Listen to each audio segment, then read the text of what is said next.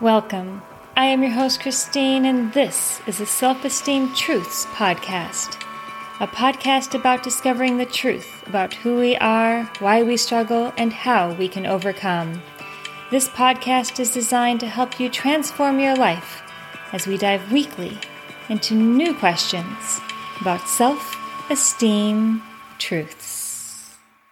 Hi, I'm Christine, and this is episode 44. Today, I want to talk about the good things that we were taught as children if we had good parents that actually really messed us up. A lot of us grew up in the generation where we were taught to be polite, share, say hi, give hugs to grandma or auntie or uncle when they came to visit, let your friends play with your toys. All of these things that were considered at the time to be teaching us to be polite individuals or nice children. And really, actually, what I'm finding more and more is that this absolutely messed us up as adults. So let's get into this a little bit, all right?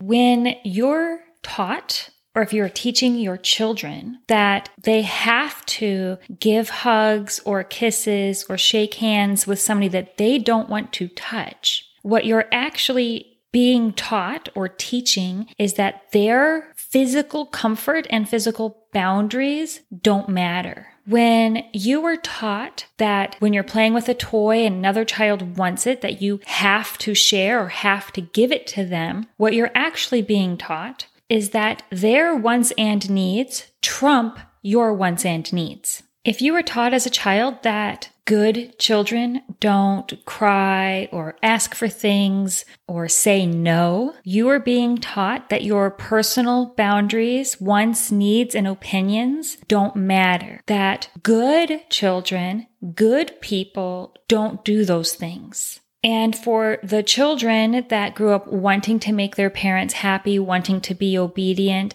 and tried to fit this mold of a good child and a good person, what ends up happening is that they become adults that really struggle with where their boundaries are. They struggle with the concept of being mean or pushy or rude. They struggle with saying no when somebody's pushing on their physical boundary. They are very concerned with causing a scene, making a fuss, drawing attention to themselves. They are very likely to go without so somebody else can have something. And this can manifest in a lot of different ways. This might be somebody being very silent when they and a coworker worked on a project and the boss is saying, who did most of this? And the coworker is being very boisterous and taking a lot of credit and talking themselves up. And then the individual raised like this might just be very silent because they don't want to be contradictory or they don't want to make it appear as if they're saying that their coworker is lying. They don't want to have the attention on themselves.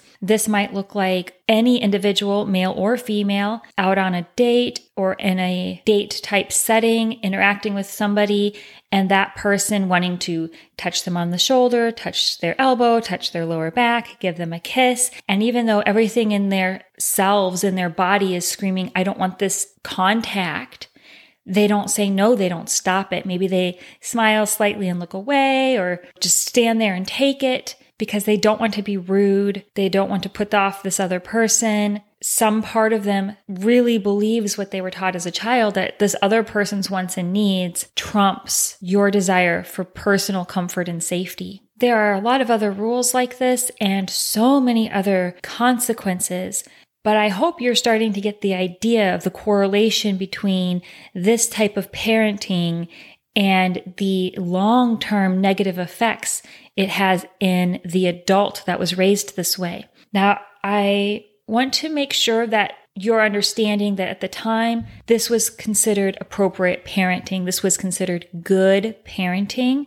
I don't think that anyone's parents set out to do them harm by raising them this way. In fact, maybe many of you have parented your children this way with the idea that these were the appropriate parameters to put on a child. I know when I was raising my children in the daycare setting or playgroup setting, I heard many parents say things like this. You have to share. You have to give your friend a hug. You have to let them try. You won last time. Don't beat them this time. Let them win. Many different variations of this idea that being polite, being nice, being good equals you don't get to have boundaries and self respect or ask for respect from others. So I just want you to take a moment to let this kind of sink in.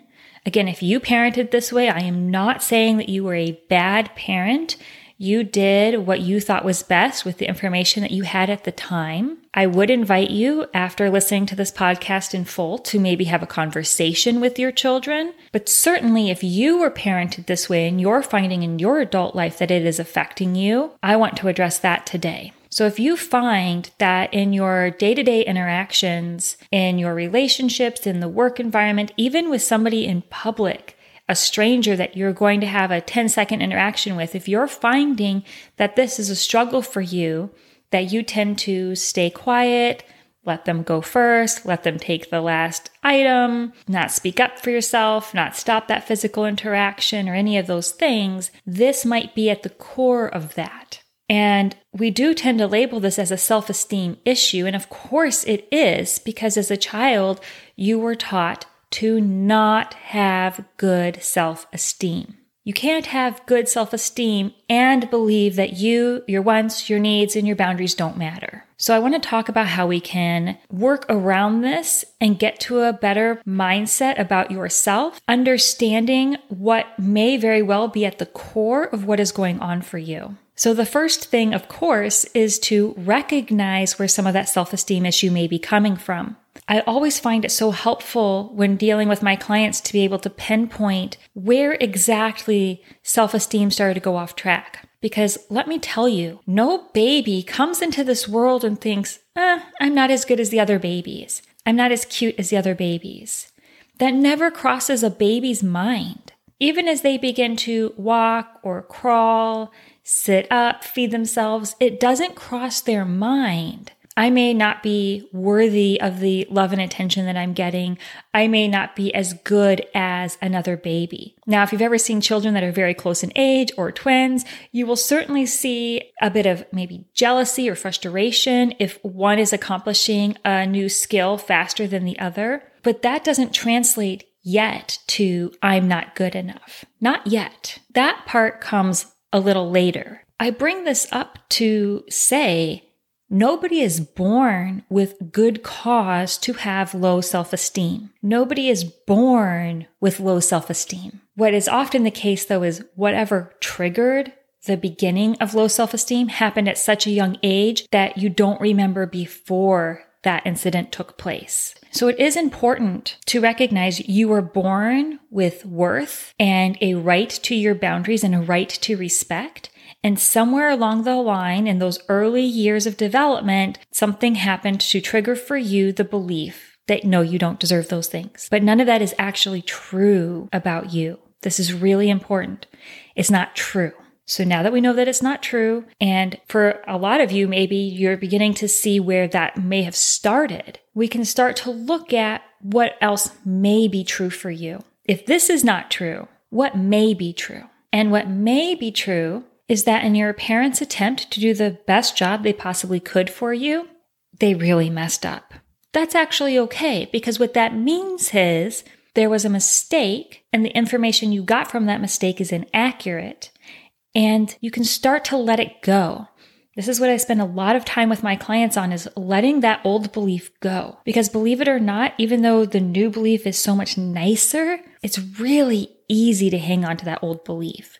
I want you, however, to start thinking about why you feel this way about yourself and letting it go. Because here's the reality. Even as an infant, that child, that baby has the right to personal space. Even as an infant, that baby has the right to cry or squirm or turn their head away if they do not want to interact with somebody. An infant has the right to cry and scream in order to get their needs met. You are born with those rights, and those rights don't ever go away. A child has the right to say, I don't feel comfortable having this person touch me or hug me or kiss me. I don't feel comfortable sitting on this person's lap. I have as much right to this toy as any other child has a right to this toy. I have a right to my cookie as much as any other child has a right to their own cookie. Children have this right. They are a human being and these are built in God given rights. So you as an adult still have those rights. We just need to help you find your voice. We need to help you have the courage to stand up for yourself. We need to deal with that part of your brain that is saying,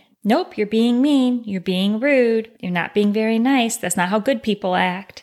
We need to deal with that part of it. And the beginning of that is when you hear that, you need to respond. And you need to say, no, I have a right to say, don't touch me. I have a right to say, that's my shopping cart. I have the right to say, actually, boss, I helped a ton on this project. A lot of this project is me. You have the right. When that voice in your head starts to argue with you on that and make you feel bad about yourself, you have to stand up for you because you've been living all of these years with this belief and understanding and way of operating it's not going to go away overnight, but it will start to fade as you stand up for yourself, as you recognize where it came from, as you recognize that you never should have been taught that, and as you recognize that you have these rights and you start to stand up for yourself. It's going to feel weird at first. You're probably going to have an interaction, and then after the fact, you're going to be second guessing yourself. You're going to be wondering if you handled it wrong. You're going to be wondering if you came off as mean or rude. And I want to tell you right now, it doesn't matter. It doesn't matter. Maybe you did come off as mean or rude. That doesn't change the fact you had a right to stand up for yourself. And this is a new skill. Just like a teenager behind the wheel of a car and they overcorrect left and then they overcorrect right and then they hit the brakes way too hard and then they gas it way too hard. You have to get the feel of this. There's going to be times where you come across too harsh. There's going to be times where you are being too loud or too firm. There's going to be times where you walk away and go, yeah, actually, I was kind of mean on how I handled that. But that's okay during the learning process as you fine tune your skill of how to do this with grace and empathy and confidence and as much pleasantness as the situation warrants while still standing firm for yourself. So give yourself some grace and some patience and some forgiveness as you work through this. Don't let that part of it, the afterthought of, was I too harsh? Was I too mean? Was I too loud? Don't let that part get in the way right now. Just focus on practicing this skill set and you can fine tune it afterwards. Okay? That's the only thing that that other information is good for is helping you fine tune it. It's not a sign that you shouldn't be doing this. So that is your challenge for this week to give yourself some grace about where this side of your behaviors and thought process come from. Give your parents some forgiveness for teaching you this because they had your best intention at heart and start to undo that way of thinking in your brain by actively rebutting it and taking action, sloppy, messy, overcorrected action. If it is, that's fine. Still celebrate that. Focus on shifting your mindset to the truth that you have a right to personal space. You have a right to say no, and you have a right to respect. So before we close out today, I want to take a moment and let you know that for Christmas, I thought it would be kind of fun to gift you all the opportunity to ask me some questions and I will answer it in that Christmas episode. The best way for me to keep track of all the questions coming in is if you email them to me. My email is always in the show notes. And in the subject line, put Christmas questions so I will know exactly what the email is for. And I will compile as many of them as I can and I will answer them in a Christmas podcast episode. They can be personal questions about my life or my story. They can be questions about being a life coach. They can be questions about my book. They can be things that you wish I had addressed on an episode. Whatever that you want it to be, I will answer as many as I can in that episode. I'm really looking forward to putting this together for you all. So send me your questions. All right, that's it for this week. Thank you for tuning in, and I will talk to you next week. Bye.